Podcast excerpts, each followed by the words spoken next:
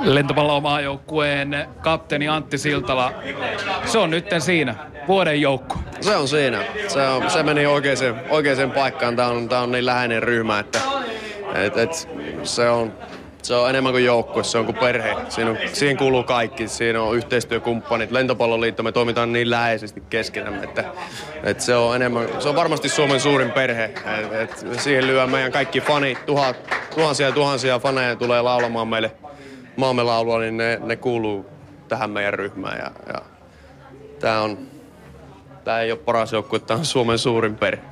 Koko joukkue tuli tuonne lavalle palki, ö, ottamaan vastaan tuota upeaa palkintoa.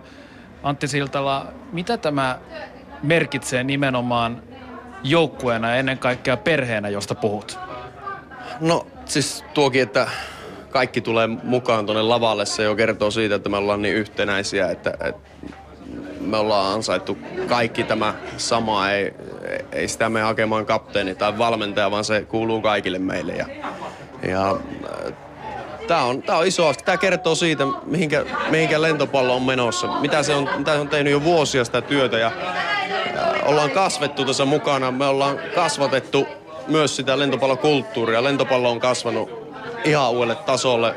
Meitä fanitetaan, media huomioi meidät joka paikassa. Me ollaan tällä hetkellä pienessä huumassa jopa ja, ja, ja se on niin kuin, se on oikea suunta. Oikein, ollaan tehty oikeita asioita, oikeita ratkaisuja oikealla aikaa.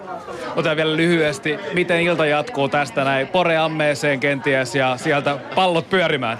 En tiedä, se on, tässä ei ole vielä, ei ole vielä, mä olin melkein varma, että me voitetaan tämä, mutta en ole siltikään järjestänyt vielä mitään. Eikä me mennä tuonne pöytään ja, ja kilistellä ihan, ihan enemmän kuin yksi. Antti Siltala, paljon onnea. Kiitoksia.